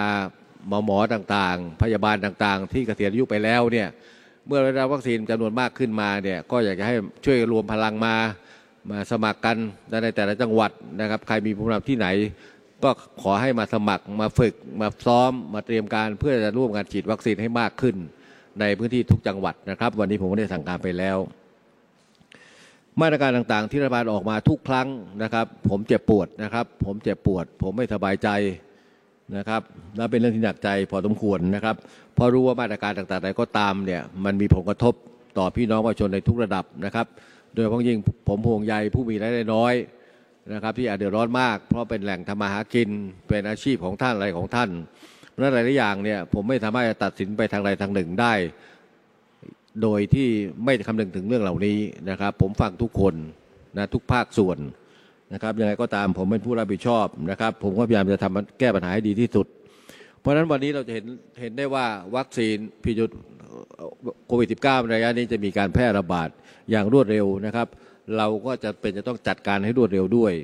เพราะฉะนั้นเราต้องดำเนินการอย่างรวดเร็วตั้งแต่ต้นทางกลางทางแล้วก็ปลายทางโดยเฉพาะเข้มงวดตั้งแต่ต้นนะครับจะทำให้เราลดความเสียหายในระยะที่3ลงไปให้ได้มากเหมือนกับเช่นที่เราลดไปได้ในช่วงสมุทรสาครสมุทรสงครามใช่ไหมเราก็แก้ไขได้ถึงแม้ว่าจำนวนผู้ติดจำนวนมากพร้อมขวดเหมือนกันอันนี้ก็เช่นเดียวกันผมก็คาดหวังอย่างนั้นนะครับแต่ทั้งนี้ทั้งนั้นเราก็ต้องร่วมมือกันนะครับเป็นสถานการณ์ที่เราต้องเผชิญไปด้วยกันนะครับในส่วนของต่างประเทศเนี่ยท่านจะเห็นได้ว่าหลายประเทศเนี่ยเขาไม่ต้องการให้มีการล็อกดาวน์ไม่ต้องการให้มีการเข้มงวดอะไรเลยแม้กระทั่งการบังคับใช้หน้ากากแล้ววันนี้เขาก็เดือดร้อนมากกว่าเรานะจะเห็นได้ว่าสถิติการติดเชื้อในแต่ละวันมีจำนวนมากไม่ใช่พันเป็นหมื่นคนนะครับเสียชีวิตเป็นพันเป็นหมื่นคนเช่นเดียวกันวันนี้ติดเชื้อทั่วโลกไปกว่า133ล้านคนไปแล้วแล้วประเทศที่อยู่แถวอาเซียนก็ประเทศบางประเทศก็มีการติดเชื้อแพร่ระบาดวันละหลายหมื่นคนบางประเทศตายวันละหมื่นนะของเราอยู่ในขั้นตอนที่ถือว่ามากสำหรับเราในความรู้สึกของเรานะครับผมก็ไม่อยากจะให้ไปเปรียบเทียบว่าก็ตามใดที่มีการระบาดอยู่ก็ยังไม่ปลอดภัยนี่นะผมก็ไม่ได้บอกว่ามันจะปลอดภัยการฉีดวัคซีนเป็นการเพิ่มภูมิต้านทานให้กับคนที่ฉีดนะครับไม่ได้หมายความว่าฉีดแล้วจะไม่เป็นนะแต่อย่างน้อยก็มีภูมิต้านทานที่จะไม่ติดเชื้อได้ง่ายขึ้นแล้วก็เมื่อไม่ติดเชื้อได้ง่ายขึ้นก็ไม่สามารถจะไปแพร่ระบาดเชื้อได้ให้คนอื่นนั่นคือความมุ่งหมายในการฉีดวัคซีนนะครับในตัวของผู้ที่ได้ติดเชื้อมาแล้วได้รับการรักษานำเข้าสู่กระบวนการแล้วเนี่ยเราก็มียารักษาพยาบาลจะเห็นได้ว่าของเราที่เสียชีวิตที่ผ่านมานั้นส่วนใหญ่ก็จะเป็นมีโรคร้ายแรงเป็นผู้สูงวัยนะครับที่เสียชีวิตไปเพราะฉะนั้นผมยังยืนยันว่าเราสามารถรักษาได้อยู่นะครับอันนี้ก็ขอให้เข้าใจด้วยผมไม่ต้องการให้มีใครตายสักคนนั่นแหละตายคนผมก็เสียใจเพราะคนที่เสียใจมากที่สุดคือครอบครัวของท่านผมเป็นคนรักครอบครัวผมก็รู้ว่าท่านรักครอบครัวอย่างไรนะแล้ววันนี้ผมเป็นนายกรัฐมนตรีผมก็ต้องรักคนไทยทั้งประเทศนั่นแหละไม่ว่าจะยากดีมีจนไม่ว่าจะรักผมหรือไม่รักผมก็รักเขานั่นแหละอย่างที่ผมเคยพูดไปอยู่เสมอเห็นได้ว่าวันนี้รัฐบาลก็ได้เร่งรัดในเรื่องการฉีดวัคซีนให้กับบรรดานักการเมืองต่างๆที่จำเป็นต้องไปพบปะประชาชนนะครับก็ขอความร่วมมือด้วยแล้วกัน ใครไม่อยากฉีดก็บอกมานะว่ายังไม่พร้อมจะฉีดไม่สมัครใจก็ประกาศออกมาเลยนะครับส่วนที่สมัครใจก็ถือว่าท่านก็ได้มีการระมัดระวังตัวเองไม่ไปแพร่เชื้อติดกับคนอื่นนะครับเพราะฉะนั้นผมมีประสบการณ์มามากพอสมควรจากระยะที่1ระยะที่2มาจนเป็นระยะที่3ของการแพร่ระบาดนี้ผมก็ได้เอาแนวทางทั้งหมดมาประมวลมาประยุกต์แล้วไม่ได้คิดเองต้องฟังจากบุคลากรทางการแพทย์ฟังจากกระทรวงสาธารณสุขฟังจากกรมควบคุมโรคนะครับ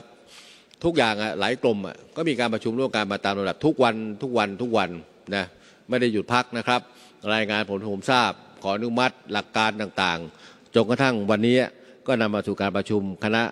สบคใหญ่นะครับแน่นอนนะครับว่าพวกเราเจ็บปวดมาด้วยกันสถานการณ์ของเรานะอาจจะไม่เท่ากับที่อื่นประเทศอื่นในหลายพื้นที่นั่นก็เพราะเรามีวินัยเมื่อไรก็ตามที่เราหย่อนวินัยเมื่อเราหย่อนอะไรล่ะการประพฤติปฏิบัติตัวที่ไปสู่ความสนุกสนานสะดวกสบายจนเกินไปนั่นแหละครับเราก้าวไปสู่ความประมาทแล้วนะผมก็ตำหนิใครไม่ได้อยู่แล้วนะครับเพราะทุกคนก็คือคนไทยเพราะฉะนั้นถ้าทุกคนร่วมมือร่วมใจในการร่วมมือกันตั้งแต่ช่วงเริ่มต้นของวิกฤตมันจะคลี่คลายไปได้โดยเร็วนะครับวันนี้เราเห็นอยู่แล้วว่าถ้ากาดตกเนี่ยอะไรมันจะเกิดขึ้นกาดตกทุกคนทราบอยู่แล้ววันนี้ก็ดีใจเห็นคนส่วนใหญ่90%ใส่หน้ากากนะแต่อีกหลายอย่างผมก็ยังกังวลอยู่คือเรื่อง distancing ระยะห่างนะครับไม่ว่าจะในครอบครัวไม่ว่าจะในสังคมในชุมชนหลายคนก็ยังไม่ปฏิบัติตามกติกาดังกล่าวเช่นมีการชุมนุมกันมีการมาชุมนุมต่อต้านโน่นต่อต้านนี่นั่นคืออันตรายทั้งสิ้นนะผมไม่พูดถึงเรื่องผิดถูกกฎหมายนะผมพูดถึงอันตรายของท่านอันตรายที่ไปสู่ครอบครัวไปสู่สังคมของท่านนะครับอย่างไรก็ตามผมก็ดูแลท่านอยู่แล้วทุกคนนั่นแหละนะกาดตกไม่ได้นะครับมันก็เกิดอะไรตามขึ้นมาทันทีเพราะฉะนั้นทุกคนต้องรักษาวินัยนะเว้นระยะห่างใส่แมสล้างมือ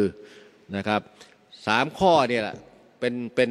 เขาเรียกว่าเป็นอาวุธที่สำคัญที่สุดสำหรับเราอยู่กับเราเป็นอาวุธที่ทุกคนถืออยู่แมส distancing ล้างมือช้อนกลางอะไรแล้วแต่แล้วก็ลดการสัมผัสหรือลดการอยู่ใกล้แม้กระทั่งคนในครอบครัวก็ตามต้องเว้นระยะห่างพอสมควรอย่าใช้ช้อนกลางอันเดียวอย่าใช้ช้อนเดียวกันในการตักอาหารในการแบ่งอาหารผมปฏิบัติอย่างนี้มาโดยตลอดนะครับที่บ้านผมก็ทำแบบนี้แหละใช้ช้อนกลางนะแยกออกจากกันนั่งกินข้าวห่างกันในครอบครัวสิ่งเหล่านี้มันจะทำให้เราลดภาวะความเสี่ยงลงไปได้มากพอสมควรเรื่องต่อไปก็คือว่าการเดินทางของเราเนี่ยท่านก็อาจจะมองว่าเอ๊ะทำไมผมถึงให้มีการเดินทางในช่วงวันสงกรานต์ผมก็มองไปถึงคนอีกระดับหนึ่งครับอีกระดับหนึ่งก็ไม่ใช่ใครอื่นนะครับก็พี่น้องประชาชนนั่นแหละที่อยากจะกลับบ้านไปเยี่ยมพ่อแม่เยี่ยมต่างๆแต่ผมก็เตือนไปแล้วว่าทุกคนก็ต้องปฏิบัติตามมาตรการขั้นต้นของเราในการกลับไปบ้านนะครับหลายคนก็บอกว่าปิดไปเลยคือบางคนก็ไม่ได้เดือดร้อนอะไรมีรายได้มีเงินเพียงพอที่จะอยู่กับบ้านต่างๆแต่บางคนเขาไม่มีเงินนี่ครับเขาไม่มีเงินเพียงพอแล้วครับถ้าจะบังคับให้ทุกคนไม่ต้องทำอะไรเลยอยู่ที่บ้านแต่เขาเดือดร้อนนั่นคือสิ่งหนึ่งที่ผมจะต้องนำมาพิจารณาด้วยโดยเฉพาะเรื่องของเศรษฐกิจฐานรากนะครับแต่ถ้าทั้งหมดนั้นสามารถประกอบการธุรกิจได้โดยมีมาตรการสำคัญ 3-4 อย่างที่ผมว่าเมื่อกี้มันจะลดไปได้เยอะนะครับการเดินทางอะไรก็แล้วแต่ผมทราบดีว่าทุกคนเสียสละกันมามากนะครับจากสถานการณ์ทั่วโลกผมก็คิดว่าเราก็ไม่รู้จะสิ้นสุดเมื่อไหร่เหมือนกันนะวันนี้ก็มีการผลิตวัคซีนมาเป็นจำนวนมากหลายยี่ห้อแต่ก็จะต้องรอผลการทดสอบผลการทดลองการสั่งซื้อยังคงเป็นการซื้อขายผ่านรัฐบาลนะยังไม่เป็นสินค้าในเชิงพาณิชย์เพราะถือว่าเป็นกรณีฉุกเฉินอยู่อันนี้คือประเด็นสำคัญนะครับเพราะฉะนั้นขอให้ทุกคนได้มีชีวิตอยู่ร่วมกันในขณะที่อย่างระมัดระวังนะเพราะฉะนั้นผมห้ามท่านผมบอกคดีกาไปแต่ถ้าไม่ปฏิบัติผมก็ไม่สามารถจะไปติดตามท่านได้เพราะผมไม่ตามท่านไม่ได้หรอกครับก็เป็นหน้าที่ของเจ้าหน้าที่ซึ่งมีอสม.มีฝ่ายความมั่นคงมีอะไรต่างก็ตามนี่แหละครับคือสิ่งที่จะทำให้เราปลอดภัยนะสิ่งใดที่เป็นความเสี่ยงก็จะอย่าไปทำนะครับอย่าประพฤติตนอยู่ในความประมาทเพราะมันจะเป็นอะไรสถานการณ์ที่มันจะลุกลามไปมากยิ่งขึ้น ขอให้ทุกคนภูมิใจว่าสิ่งที่เราทำมาทั้งหมดตั้งแต่ระยะหนึ่งระยะสองจนถึงระยะนี้นั่นคือความพิเศษของคนไทยเมื่อใดก็ตามที่ขอความร่วมมือทุกคนร่วมมือก็โอเคคนไทยเราเคยทำเรื่องนี้มาสำเร็จแล้วหลายๆมิติด้วยกันหลายๆกรณีด้วยกันไม่ใช่เฉพาะโควิดนะเมื่อใดก็ตามที่คนไทยรวมพลังเป็นหนึ่งนะทั้งรักตัวเองรักคนอื่นรักครอบครัวรักสังคมรักประเทศชาติทุกอย่างแก้ได้หมดนะเพราะฉะนั้นวันนี้ผมก็เป็นกังวลเกี่ยวกับเรื่องการสร้างความเข้าใจนะในสื่อโซเชียลอะไรต่างๆนะครับผมก็ยอมรับว่าท่านคิดมามันก็มีเหตุผลของท่านแต่ลืมว่าผมคิดเองไม่ได้ผมคิดเองได้เฉพาะว่าจากที่เสนอมาแล้วผมจะตัดสินใจอย่างไรซึ่งผมก็ยอมรับว่าเป็นการตัดสินใจที่ยากลำบากนะครับก็ขอฝากเพิ่มเติมนะครับจากส่วนที่ท่านทำดีอยู่แล้วให้ดียิ่งขึ้นพยายามเข้าใจในสิ่งที่รัฐบาลแจ้งออกมาให้ข้อมูลออกมานะครับบางอันเป็นประโยชน์ผมก็นำมาขับเคลื่อนไม่ใช่ผมไม่ฟังใครเลยนะก็เรียนมาเพื่อทราบเพื่อพิจารณาดำเนินการตามสมควรนะครับผมมีคำอยู่3-4ประโยคด้วยกันนะครับประเทศไทยเราต้องชนะนี่คือทีมที่เราควรจะต้องใช้กันตอนนี้คือประเทศไทยต้องชนะเมื่อถึงยามคับขันประชาชนต้องการผู้กล้าหาญเมื่อถึงคราวปรึกษางานต้องการผู้ที่ไม่พูดพร่ำไม่พูดไร้สาระไม่พูดสิ่งใดที่ไม่เป็นประโยชน์บิดเบือนนะยามมีข้าวมีน้ำก็ต้องการผู้เป็นที่รักยามเกิดปัญหาก็ต้องการบัณฑิตนั่นคือคำกล่าวโบราณสุภาษิตโบราณนะเพราะฉะนั้นสิ่งต่างๆนี้มันควรจะต้องมาเป็นหลักชัยเป็นหลักดำในการดำรงชีวิตของเราในช่วงนี้นั้นทุกคนก็จะต้องช่วยกันเพราะนี่คือประเทศไทยของท่านนี่คือคนไทยของท่านไม่ว่าจะคนใดก็ตามก็คือคนไทยนั่นแหละนะอย่ารังเกียจกันมากนักจนเกินไปนะครับกฎหมายก็ตามกฎหมายเท่านั้นเองนะครับก็ขอขอบคุณอีกครั้งหนึ่งในส่วนของการจัดหาวัคซีนก็มีความก้าวหน้าอย่างที่ผมบอกแล้ววันนี้ก็มีการพูดคุยไปทางรัสเซียผมติดต่อไปทางรัสเซียผ่านกระทรวงต่างประเทศก็มีแนวโน้มว่ามีแนวทางในการจัดหาได้มากขึ้นสปุตนิกนะแล้วก็วัคซีนของไฟเซอร์ของอเมริกานะครับซึ่งอันนี้ก็เป็นเรื่องของความสัมพันธ์อันดี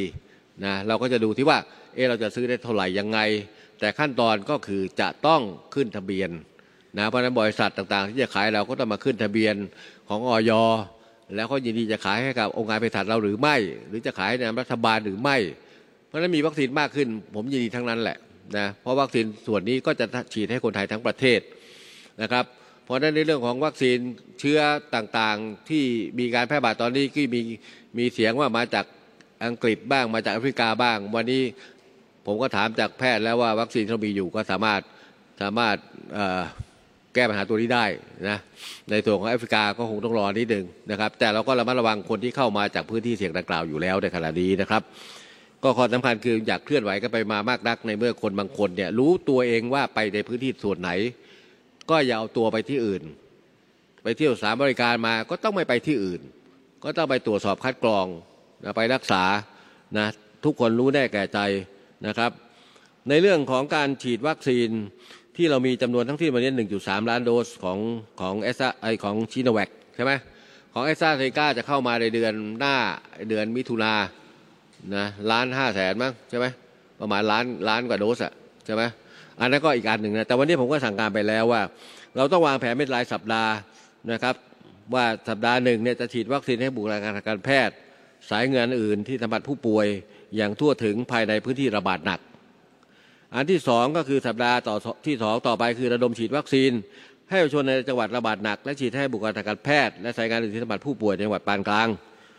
สัปดาห์ที่3ระดมฉีดวัคซีนประชาชนในจังหวัดปานกลางระบาดปานกลางและฉีดให้บุคลากรทางการแพทย์และสายการอื่นที่สัมผัสผู้ป่วยในจังหวัดระบาดเบาและสุดท้ายระดมฉีดให้ประชาชนในจังหวัดระบาดเบาทั้งหมดนี่คือฉีดให้ครบทุกกลุ่ม1 เดือนจะต้องทำให้ชัดเจนตรงนี้เพิ่มปริมาณวัคซีนเพิ่มการฉีดวัคซีนแล้วก็มีทีมหมอทีมพยาบาลให้มากยิ่งขึ้นในรายละเอียดตรงนี้เดี๋ยวทักถามได้จากท่านโฆษกนะในส่วนของพื้นที่ฉีดประชาชนเนี่ยกรุงเทพก็ต้องอาศัยข้อมูลเคสที่พบอาการและเป็นหมุดหมายขีดวงในเขตหรือในแขวงต่างจังหวัดในเขตเมืองก็ใช้หลักเดียวกันกับกทม.กำหนดขนาดวง สำหรับมาตรการจัดหาวัคซีนเพิ่มเติมผมพูดไปแล้วนะครับไม่ว่าจะสปุตนิกวีคอนเวนิเซียแอดไฟฟ์แอนด์COVID แอนด์แคสซิโนไบโอโลจิกชิโนฟาร์มโควัคซีนบารัตไบโอเทคหรือไฟเซอร์นะติดต่อไปแล้วขึ้นอยู่กับว่าเขาจะขายหรือไม่ขายที่ผ่านมามันมีปัญหาตอนช่วงนั้นที่เราไม่ติดต่อไม่ได้ทั้งหมดเพราะเราต้องไปร่วมลงทุนกับเขาด้วยไงซึ่งมันงบประมาณมหาศาลนะตอนนั้นก็ยังไม่มีใครได้ผลงานแล้วโชคดีที่เราที่ทางอะไรล่ะAstraZenecaสำเร็จไงใช่ไหมมันก็เป็นโครงการต่อเนื่องก็ถือว่าเป็นโชคดีของเราอยู่เหมือนกันแล้วหลังมิถุนายนไปแล้วก็จำนวนมากก็จะผลิตในประเทศแล้วทยอยส่งเรานะเป็นปริมาณที่มากนะครับแล้วก็สามารถจะคำนวณสามารถจะฉีดให้ได้ภายในปีนี้นะให้เร็วที่สุดนะอย่างน้อยก็ 60% นะครับวันนี้ก็มีหลายอย่างที่ประชุมไปแล้วผมคิดว่ามาตรการต่างๆเนี่ยผมระมัดระวังที่สุดอย่างที่ผมบอกแล้วว่าการตัดสินใจแบบนี้ผมเจ็บปวดเพราะผมรู้ว่าคนเดือดร้อนหลายคนบอกปิดไปเลยปิดให้หมดปิดไปเลยผมก็นึกถึงคนเหล่านี้ทำอะไรก็ตามเนี่ยผมคิดว่าต้องคิดถึงคนเหล่านี้แต่จะต้องระวังคนเหล่านี้คนอีกคนได้อย่างไรนั้น2คน2พวกนี้ต้องช่วยกันไงผมต้องอยู่ตรงนี้ให้ได้นะครับหลายอย่างไม่เข้าใจถามมาแต่หลายอย่างที่มันบิดเบือนหลายอย่างที่พูดออกมาแล้วไม่ใช่ข้อจริงคุณนายอย่าไปอ่านเลยครับมันสับสนแต่เปล่าๆอ่ะนะเพราะฉะนั้นขอให้ฟังรัฐบาลเพราะฉะนั้นใครก็ตามที่โจมตีรัฐบาลโดยหวังผลอะไรก็แล้วแต่ไม่เป็นผลดีกับประเทศชาติเลยนะผมถือว่าไม่ร่วมมือกับรัฐบาลไม่ร่วมมือในการแก้ปัญหาให้คนไทยทั้งประเทศและประชาชนก็ติดตามเอาแล้วกันนะว่าควรจะเชื่อใครควรจะนับถือใครควรจะให้ใครมาแก้ปัญหาให้ท่านนะครับผมเองนั้นผมยืนยันว่าชีวิตผมให้กับคนไทยให้กับประเทศไทยไปแล้วนะครับผมต้องทำงานของผมให้เต็มที่จนกว่าผมจะทำไม่ได้หรือไม่ได้ทำผมยืนยันนะครับขอบคุณทุกคนนะครับสวัสดีครับเชิญสอบถามได้ทางทวีสินนะครับเดี๋ยวจะชี้แจงว่าจังหวัดไหนจะมีมาตรการอะไรอย่างไรมีปิดบ้างเปิดบ้างต่างๆเหล่านี้สิ่งที่ผมยืนยันขณะนี้คือไม่มีการเคอร์ฟิวยังไม่ล็อกดาวน์โอเคไหมเห็นใจไงแต่อาจจะต้องลดเวลาลงบ้างนะผมไม่อยากจะปิดอะไรทั้งสิ้นนั่นแหละปิดแต่มันง่ายนิดเดียวแหละแต่คนเดือดร้อนเป็นใครบ้างล่ะแล้วถ้าสมมุติเราปิดกันทั้งหมดเคอร์ฟิวกันทั้งหมดเจ้าหน้าที่ก็ต้องลงมาขึงพืชกันแล้วเจ้าหน้าที่ก็ติดเชื้อไปเยอะเพราะการที่เจ้าหน้าที่ติดเชื้อก็มีแล้วประชาชนก็มาผ่านด่านตรวจผ่านจุดสกัดมันก็ติดไปกันมากขึ้นไปหรือเปล่าก็ไม่แน่ใจอันนี้ต้องติดตามต่อไปนะเพราะนั้นการชุมนุมต่างๆก็ตามถึงแม้เป็นการชุมนุมตามสิทธิรัฐธรรมนูญท่านก็ระวังไว้ก็แล้วกันผมไม่ได้ขู่ท่านนะแล้ววันนี้ส.ส.ก็เข้ามาฉีดวัคซีนกับผมแล้ว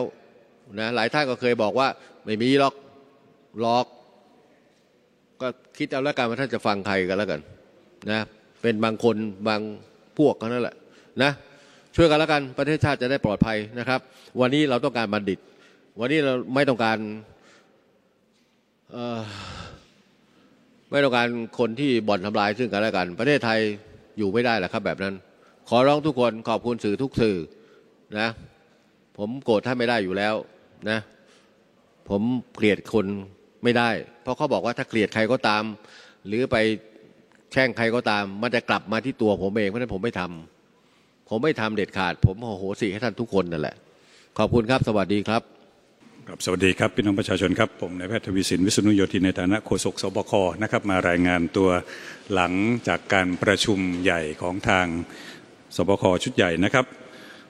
ก็ยืนยันกับคำของท่านนายกรัฐมนตรีนะครับสรุปของการประชุมในวันนี้คือไม่มีเคอร์ฟิวนะครับสิ่งที่ต้องใช้เวลาในการประชุมกันพอสมควรก็คือเห็นถึงผลกระทบต่อการเกิดมาตรการต่างๆของทางรัฐบาลนะครับเราเรียนรู้มาอย่างที่ท่านนายกพูดถึง1ปีนะครับกว่านี้นะครับในระลอกนี้เป็นระลอกของเมษายนนี้นะครับเราเรียนรู้มาหลายรอบแล้วเพราะฉะนั้นระหว่างของการที่บอกว่าเคอร์ฟิวมีมาตรการอื่นบ้างไหมที่จะทำให้เกิดการขับเคลื่อนการควบคุมโรคได้และการขับเคลื่อนเศรษฐกิจไปได้นะครับ ราะฉะนั้นทางออกที่ดีที่สุดก็เกิดการเสนอในที่ประชุมในวันนี้นะครับซึ่งผมจะขออนุญาตได้นำมาสู่การประชุมในวันนี้นะครับเรื่องของเคอร์ฟิวนั้นอย่างที่ตามด้วยข่าวนะครับว่าก็หลักการเหตุผลก็คือณตอนนี้นะครับสิ่งที่จะต้องดำเนินการให้ทันมาตรการเพราะว่ามีการระบาดของโรคนะครับซึ่งเป็นวงกว้างนะครับแล้วก็คนโดยทั่วไปก็ไม่มีอาการนะครับแล้วก็เดินทางกันค่อนข้างมากนะครับแต่อย่างไรก็ตามแต่ครับ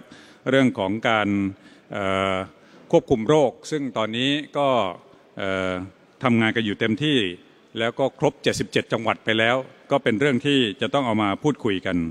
ส่วนอันที่สองก็คือในเรื่องของการต้องหาวิธีการในการเพิ่มประสิทธิภาพในการลดการแพร่เชื้อโดยเฉพาะกับกลุ่มเสี่ยงทั้งหลายนะครับไม่ว่าจะเป็นสถานบันเทิงการรวมกลุ่มกันเพราะฉะนั้นตรงนี้นะครับเราก็จะเห็นภาพต้นเดือนเมษาถึง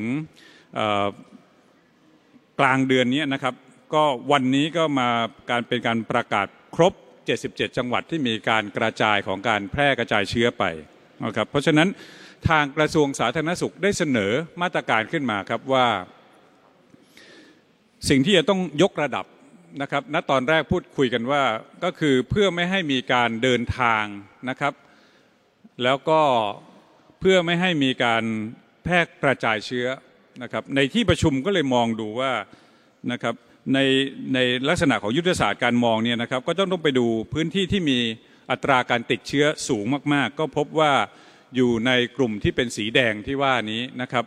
กับสีส้มที่ว่านะครับพอปรับขึ้นมานะครับก็จะพบว่าถ้าเอาตัวเลขตั้งแต่การติดเชื้อใน3หลักนะครับโดยประมาณขึ้นไปเนี่ยก็จะเห็นถึง18จังหวัดและที่เหลือนะครับก็จะเป็น59จังหวัดที่เป็นพื้นที่สีส้มนะครับเพราะฉะนั้นขอปรับระดับขึ้นมาเป็น2สีนี้นะครับซึ่งที่ประชุมก็เห็นชอบนะครับก็ทำให้เห็นภาพของจังหวัดต่างๆเหล่านี้นะครับผมขออนุญาตเอ่ยเฉพาะพื้นที่ควบคุมสูงสุดซึ่งก็ได้เป็นข่าวไปแล้วซึ่งจะตรงกันนะครับก็คือกรุงเทพมหานครขอนแก่นชลบุรีเชียงใหม่ตากนครปฐมนครราชสีมานนทบุรีปทุมธานีประจวบคีรีขันธ์ภูเก็ต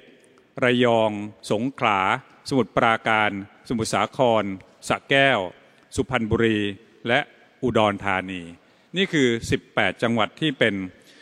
สีแดงนะครับก็คือควบคุมสูงสุดส่วนสีส้มก็คือ59จังหวัดที่เหลือขออนุญาตไม่ได้อ่านนะครับอันนี้จะเกิดอะไรขึ้นบ้างครับก็โดยตามมาตรการแล้วนะครับในเรื่องนี้ก็คงจะถ้าไม่ได้ล็อกดาวน์เพราะฉะนั้นจะต้องเกิดอะไรขึ้นนะครับสิ่งหนึ่งก็คือเราล็อกการทำเคอร์ฟิวนี่คือการไปควบคุมคนนะครับก็คือไม่ให้ออกจากสถานที่ล็อกเป็นเวลาอย่างนั้นซึ่งทำให้เกิดผลเสียหายต่อประเทศมีการพูดคุยกันว่าทางด้านเศรษฐกิจนี่แล้วโดยเฉพาะกับประชาชนระดับรากหญ้านะครับซึ่งจะต้องได้รับข้อผลกระทบในเรื่องนี้เป็นอย่างมากเพราะฉะนั้นสิ่งที่เราจะต้องดูก็คือไปกำกับพื้นที่เป้าหมายปลายทางดีไหมนะครับไม่ว่าจะเป็นกิจการหรือกิจกรรมนั่นหมายถึงว่าสิ่งที่เป็นปัญหาก็คือสถานบันเทิงนะครับเรื่องของสถานที่เรียนนะครับมีการรายงานขึ้นมานะครับจากหลายแห่งไม่ว่าจะเป็นเรื่องของทั้งหมดมีประมาณสัก10กิจกรรมครับไม่ว่าจะเป็นสัมมนาโรงเรียนก็ติดมาแล้วนะครับสัมมนานี่14รายโรงเรียนนี่28รายอยู่ที่หลายจังหวัดเลยนะครับตั้งแต่กาญจนบุรีสมุทรปราการฟุตบอลนะครับการแข่งขันกลางแจ้งก็ยังมีด้วยนะครับการออกค่ายโดยทางมหาวิทยาลัยแห่งหนึ่งก็ออกไปติดถึง34คนการนัดรับประทานอาหารร่วมกันก็ติดได้นะครับสถานบันเทิงอันนี้แน่นอนชัดเจนนะครับการเลี้ยงรุ่นโดยที่อยู่ในร้านอาหารก็เกิดขึ้นนะครับหมูกระทะคาราโอเกะอย่างที่ว่านี่นะครับติดกันไปเป็น10คนแล้วก็อีกอันหนึ่งคือการชุมนุมกันโดยจำนวนมากงานบวชครับตอนนี้ก็เจอเข้าไปด้วยเพราะฉะนั้นหลายกิจกรรมทำให้เราเรียนรู้จึงเกิดข้อกำหนดนี้เกิดขึ้นนะครับในข้อกำหนดต่างๆนี้ผมขออนุญาตได้อ่านร่างข้อกำหนดนะครับเพื่อที่ให้แล้วก็ทำความเข้าใจไปพร้อมๆกันนะครับสิ่งที่จะเกิดขึ้นข้อที่หนึ่งครับก็คือการห้ามดำเนินการหรือจัดกิจกรรมที่เสี่ยงต่อการแพร่ของโรคนะครับ มีอะไรบ้างครับอันแรกก็คือเรื่องของการห้ามใช้อาคารหรือสถานที่ของโรงเรียนหรือสถาบันการศึกษาทุกประเภทจัดการเรียนการสอนพูดง่ายๆคือขอให้งดนะครับขอให้ลดหรือแม้กระทั่งการสอบการฝึกอบรมนะครับแต่ยังไงก็ตามแต่ถ้าไม่ได้วันนี้ท่านรัฐมนตรีว่าการกระทรวงศึกษาธิการนะครับก็ได้เทเลคอนเฟอเรนซ์มานะครับท่านนายกรัฐมนตรีก็บอกว่าณช่วงตอนนี้อาจจะมีเรื่องของทางการสอบของกลุ่มของโรงเรียนนานาชาติท่านนายกรัฐมนตรีบอกว่าให้ทำเรื่องมาขออนุญาตครับเรื่องนี้เพราะว่าจะต้องสอบกันพร้อมๆกันทั่วประเทศแล้วก็อาจจะทั่วโลกด้วยเพราะฉะนั้นตรงนี้สามารถทำได้นะครับถ้าเป็นกลุ่มที่จำเป็นที่ต้องทำนะครับอันนี้ก็เป็นข้อ1นะครับข้อที่2ครับคือการห้ามกิจกรรมซึ่งมีการรวมกลุ่มกันของคนที่มากกว่า50คนนะครับข้อที่2นี้อันนี้ก็เช่นกันเว้นได้รับอนุญาตจากเจ้าพนักงานเจ้าหน้าที่หรือเป็นกิจกรรมที่ดำเนินการโดยพนักงานเจ้าหน้าที่หรือกิจกรรมที่พื้นที่กำหนดให้เป็นพื้นที่กักกันโรคนะครับซึ่งแน่นอนครับกักกันโรคเราจะเห็นโรงพยาบาลสนามก็มีจำนวนมากทีเดียวหรือ SQ AQ ทั้งหลายนะครับ ASQ ที่เราเคยทำกันมาอันนี้ก็คือเรื่องของ50คนนะครับอันนี้เป็นอยู่ในข้อที่1ใหญ่นะครับมีวงเล็บ1วงเล็บ2ข้อที่2ครับคือการปิดสถานบริการหรือสถานที่เสี่ยงต่อการแพร่โรคของทั่วราชอาณาจักรนะครับโดยการให้ผู้ว่าราชการกรุงเทพมหานครหรือผู้ว่าราชการจังหวัดนะครับให้ความเห็นชอบพูดง่ายๆข้อนี้คือการปิดผับปิดบาร์คาราโอเกะนะครับอาบอบนวดทั้งหลายหรือกิจการที่คล้ายกันเป็นการชั่วคราวอย่างน้อย14วันข้อนี้คือต้องการตรงนี้นะครับเพราะว่าเป็นแหล่งแพร่โรคที่เราเห็นในระลอกของเมษายนนี้เป็นต้นมาเพราะฉะนั้นข้อนี้กำกับสำหรับผับบาร์คาราโอเกะนะครับข้อที่3ครับก็จะเป็นการกำหนดพื้นที่สถานการณ์อย่างที่ผมเกริ่นนำเมื่อสักครู่นี้นะครับว่าจะมี2พื้นที่คือพื้นที่ควบคุมสูงสุด18จังหวัดอย่างที่กล่าวไปและพื้นที่ควบคุมคือ59จังหวัดนะครับซึ่งก็ได้กล่าวไปแล้วในข้อที่4ถัดมาก็จะบ่งบอกถึงในพื้นที่ต่างๆเหล่านี้จะมีมาตรการอย่างไรนะครับก็แบ่งเป็นพื้นที่ควบคุมสูงสุดเนี่ยจะมีกขคงจ5ข้อนะครับอะไรบ้างครับ1คือเรื่องของการจำหน่ายอาหารและเครื่องดื่มนี้นะครับอันนี้ขอให้มีการบริโภคในแล้วก็ดื่มเครื่องดื่มก็คือพวกร้านกาแฟนะครับอันนี้ไม่ใช่เรื่องร้านเหล้านะครับร้านกาแฟร้านอาหารเนี่ยเปิดได้ไม่เกิน3 ทุ่มโดยประมาณนะครับ3 ทุ่มส่วนว่าถ้าตอนนี้คือนั่งกินในร้านนะฮะ3 ทุ่มแต่ว่าถ้าเทคโฮมหรือเอากลับไปทานที่บ้านทูโกที่ว่าเนี่ยนะครับก็คือได้ถึง5 ทุ่มเพื่อปล่อยให้กิจกรรมต่างๆดำเนินการไปได้นะครับข้อขอก็คือเรื่องของการจำหน่ายสุราหรือเครื่องดื่มแอลกอฮอล์อันนี้งดเลยไม่มีการนั่งดื่มทานในร้านเด็ดขาดนะครับอันนี้คือข้อขอนะครับข้อคอคือห้างสรรพสินค้าศูนย์การค้าคอมมูนิตี้มอลล์หรือลักษณะอื่นที่คล้ายกันให้เปิดตามเวลาปกติของสถานที่นั้นๆจนถึง 21 นาฬิกาอันนี้ยังมีการพูดชื่นชมกันนะครับต้องขอบคุณทางกลุ่มของห้างสรรพสินค้าเสนอตัวเองมาตั้งแต่ตอนต้นเลยนะครับไม่ต้องรอข้อกำหนดอันนี้ข้อกำหนดก็มาเขียนตามท่านด้วยซะด้วยซ้ำนะครับก็คือเปิดถึง3 ทุ่มโดยจำกัดจำนวนผู้ใช้บริการและงดเว้นการจัดกิจกรรมส่งเสริมการขายนะครับแล้วก็ที่สำคัญก็คือสวนสนุกตู้เกมเครื่องเล่นร้านเกมทั้งหลายงดการให้การบริการนะครับสำหรับข้อนี้ข้อที่4นะครับคืององูร้านสะดวกซื้อซูเปอร์มาร์เก็ตตลาดนัดกลางคืนโต้รุ่งถนนคนเดินให้เปิดตามเวลาปกติของสถานที่นั้นๆแต่ไม่เกิน23 นาฬิกานะครับไม่เกิน3 ทุ่มนะครับเอาประทานโทษครับ5 ทุ่มนะครับสำหรับร้านหรือสถานที่ซึ่งตามปกติเปิดให้การบริการ24ชั่วโมงนั้นนะครับก็ให้เริ่มเปิดในตอนเช้าเนี่ยก็คือตี 4นะครับ4 นาฬิกาของวันรุ่งขึ้นไปนะครับเพราะฉะนั้นพูดจำง่ายๆก็คือซุปเปอร์มาร์เก็ตสะดวกซื้อทั้งหลายนะครับที่เราเคยเดินไปได้อันนี้ก็ขอความร่วมมือปิด5 ทุ่มเปิดตี 4แล้วกันนะครับ อันนี้ก็เป็นข้อเฉพาะของกลุ่มจังหวัดที่เป็นควบคุมสูงสุดนะครับอันนี้คือข้ององูและจอจานนะครับจอจานคือสนามกีฬาหรือสถานที่ออกกำลังกายยิมฟิตเนสนะครับให้เปิดบริการได้ไม่เกิน3 ทุ่มนะครับมีการติดเชื้อกันแล้วนะครับในส่วนของต่างๆเหล่านี้แต่ขณะเดียวกันสามารถจัดกิจกรรมแข่งขันกีฬาได้โดยจำกัดจำนวนผู้ชมในสนามเนื่องจากว่าได้มีการขออนุญาตไปในบางส่วนบางที่นะครับที่ประชุมยังพูดถึงการแข่งขันที่จะเกิดขึ้นเร็วๆนี้นะครับเพราะฉะนั้นนักกีฬาจะต้องมีการซ้อมโดยเฉพาะกีฬาที่อยู่กลางแจ้งอันนี้ก็สามารถได้นะครับ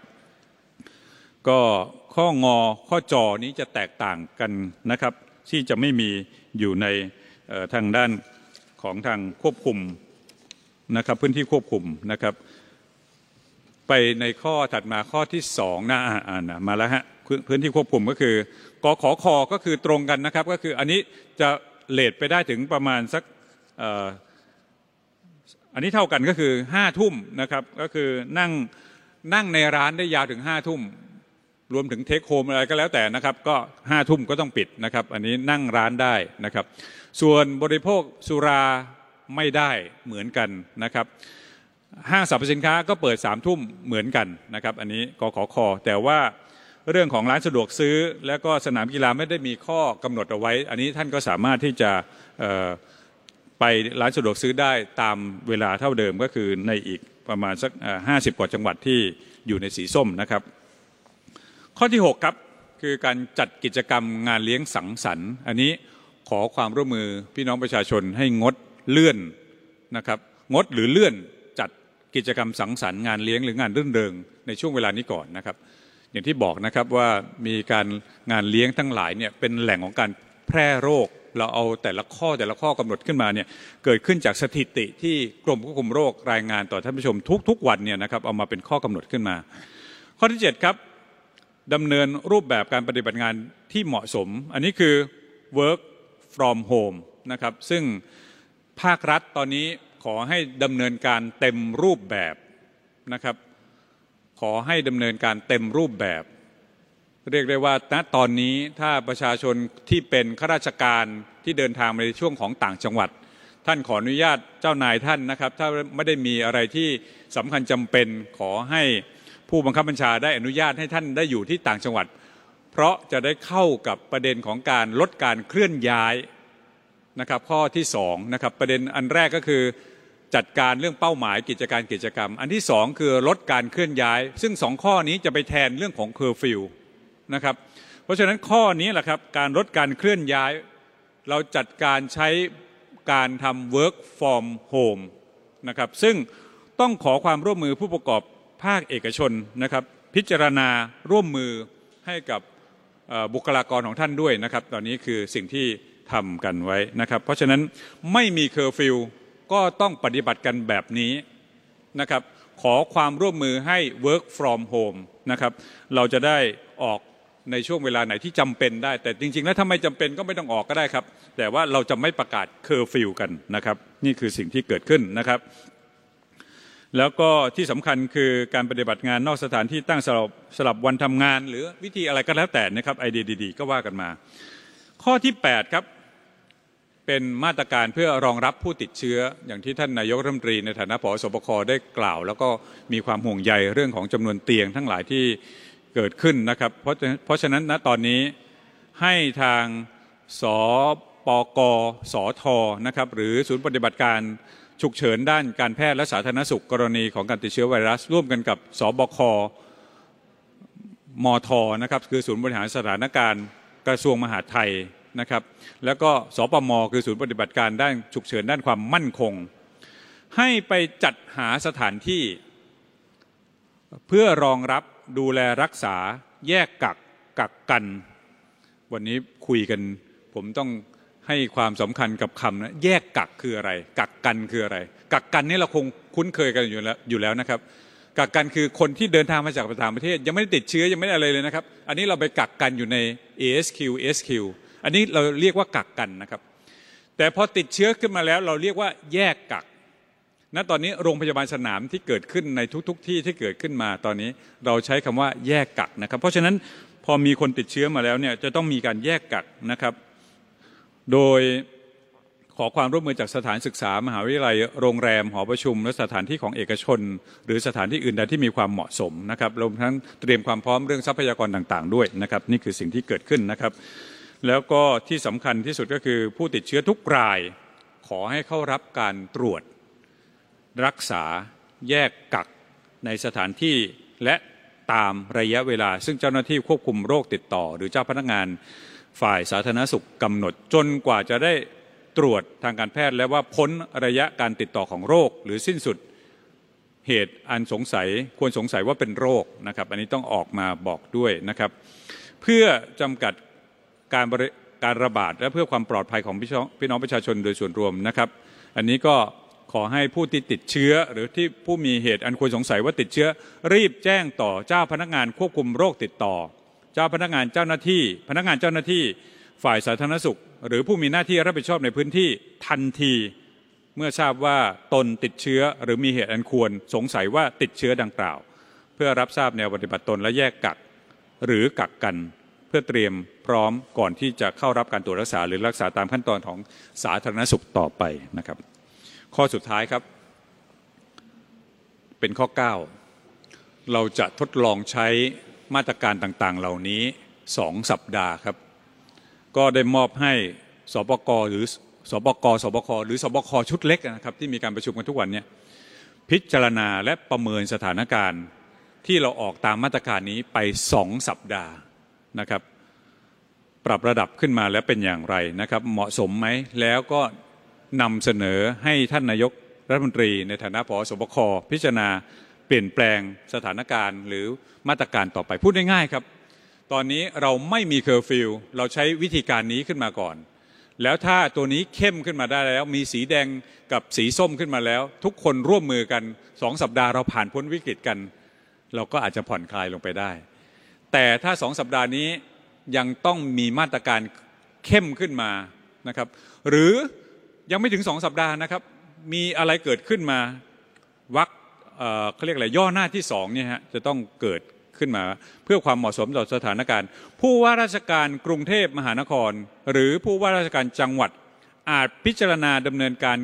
ตามกฎหมายว่าด้วยโรคติดต่อสั่งปิดหรือจำกัดหรือห้ามการดำเนินการของสถานที่พื้นที่สถานที่หรือพาหนะพูดง่ายๆก็คือว่าระหว่างนี้ถ้าออกไปเกิดอะไรขึ้นตามจังหวัดต่างๆเนี่ย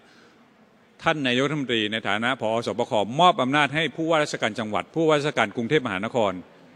สั่งดำเนินการเฉพาะพื้นที่ได้เพื่อความรวดเร็วนะครับ2 สัปดาห์จะประเมินภาพใหญ่ของทั้งประเทศแต่ไม่ต้องถึง2 สัปดาห์ท่านผู้ว่าแต่ละจังหวัดจัดการได้ในพื้นที่เลยนะครับอันนี้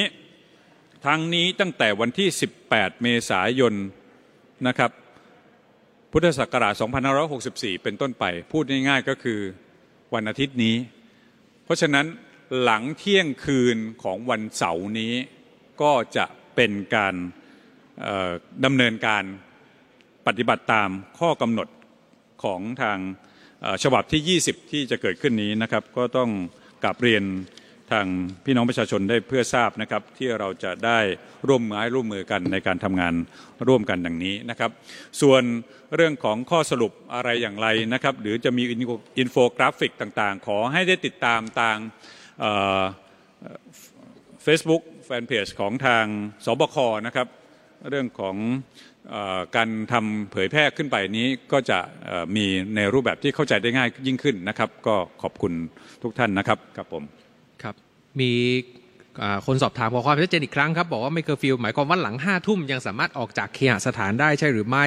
ตอนนี้เดินทางกลับจากต่างจังหวัดได้หรือเปล่าบางคนยังอยู่ต่างจังหวัดครับคุณหมอครับไม่มีเคอร์ฟิวก็หมายถึงว่าท่านยังเดินทางได้นะครับยังทำกิจการการค้าขนส่งอะไรต่างๆยังเกิดขึ้นได้นะครับแต่ตัวบุคคลเนี่ยนะครับโดยหลักการอย่างที่บอกว่าในที่ประชุมคุยกันไว้อะไรจะมาทดแทนเคอร์ฟิวมีอยู่2 อย่างครับคือไปจัดการที่สถานที่เป้าหมายก็ไปปิดซะเพราะฉะนั้นถ้าท่านไม่สะดวกที่จะต้องไปเพราะร้านค้าก็ปิดอะไรต่างๆก็ปิดท่านก็อย่าไปนะครับและอันที่2ก็คือการเคลื่อนย้ายคนข้ามแดนข้ามพื้นที่ถ้าท่านรู้ว่าต้องไปพื้นที่ที่เสี่ยงหรือท่านจากสีหนึ่งมาอีกสีหนึ่งก็จะทำให้เกิดความเสี่ยงก็อย่าไปเลยอยู่กับที่ตรงนั้นนิ่งๆก่อนนะครับ นี่คือสิ่งที่ขอความร่วมมือเพื่อที่เราจะได้ไม่ต้องบังคับใช้ในข้อกำหนดที่แรงไปกว่านี้ซึ่งเรียกว่าเคอร์ฟิวเราไม่ใช้นะครับเพราะฉะนั้นขอความร่วมมือครับครับไม่มีประเด็นคำถามเพิ่มเติมครับคุณหมอมีอะไรจะฝากทิ้งท้ายไหมครับในเรื่องของมาตรการการสื่อสารต่อพี่น้องประชาชนตอนนี้นะครับทางสบคชุดเล็กโดยท่านเลขาสมชในฐานะผอสบคสปกนะครับก็เห็นว่าเป็นเรื่องที่เราคงจะต้องมีเรื่องสื่อสารต่อพี่น้องประชาชนกันมากยิ่งขึ้นนะครับในช่วง14วันนี้ซึ่งจะเป็นช่วงเวลาสำคัญที่เราไม่มีเคอร์ฟิวแต่เราอยากจะให้พี่น้องประชาชนได้ช่วยกันตระหนักแล้วก็ปรับชุดพฤติกรรมและเรียนรู้เรื่องของการจะอยู่ในวันละ 1,500 ที่ติดเชื้อกันขนาดนี้นะครับเราจะช่วยกันลดกันได้อย่างไรผมได้รับมอบหมายให้ต้องมาสื่อสารกับพี่น้องประชาชนกันทุกๆที่11:30 น.นะครับเหมือนอย่างที่เคยเป็นมาเราจะกลับมาพบกันในช่วง2สัปดาห์ซึ่งจะเริ่มต้นตั้งแต่พรุ่งนี้นะครับมีหลายเรื่องที่วันนี้ท่านผอ.สบค.ก็ได้ฝากเรื่องไว้ในการสื่อสารคงจะต้องค่อยๆทยอยมาชี้แจงเรื่องต่างๆเพื่อให้พี่น้องประชาชนได้เข้าใจพอเราเข้าใจสิ่งหนึ่งที่เกิดขึ้นเราก็จะได้ปฏิบัติตัวถูกนะครับแล้วก็ทำให้เราร่วมมือร่วมใจกันที่จะสู้ภัยโควิดในครั้งนี้นะครับไปด้วยกันเพราะวันละประมาณ 1,500 นะครับ10วันก็ 15,000 ซึ่งแต่ละคนต้องการนอนเตียงถึง14วัน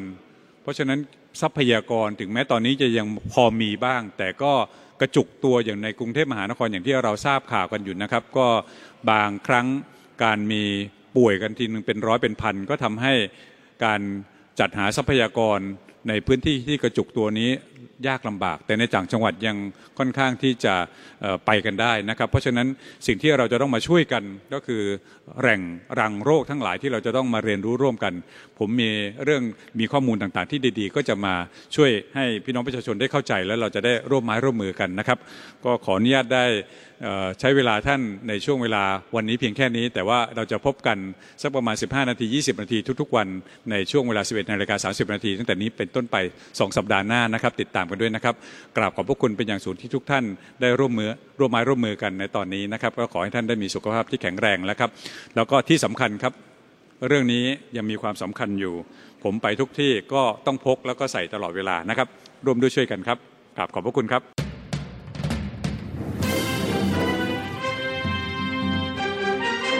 ติดตามข่าวเด่นไทย PBS ได้ทุกวันจันทร์ถึงศุกร์เวลา 15:00 น.ทางไทย PBS Radio และติดตามฟังข่าวได้อีกครั้งทางไทย PBS Podcast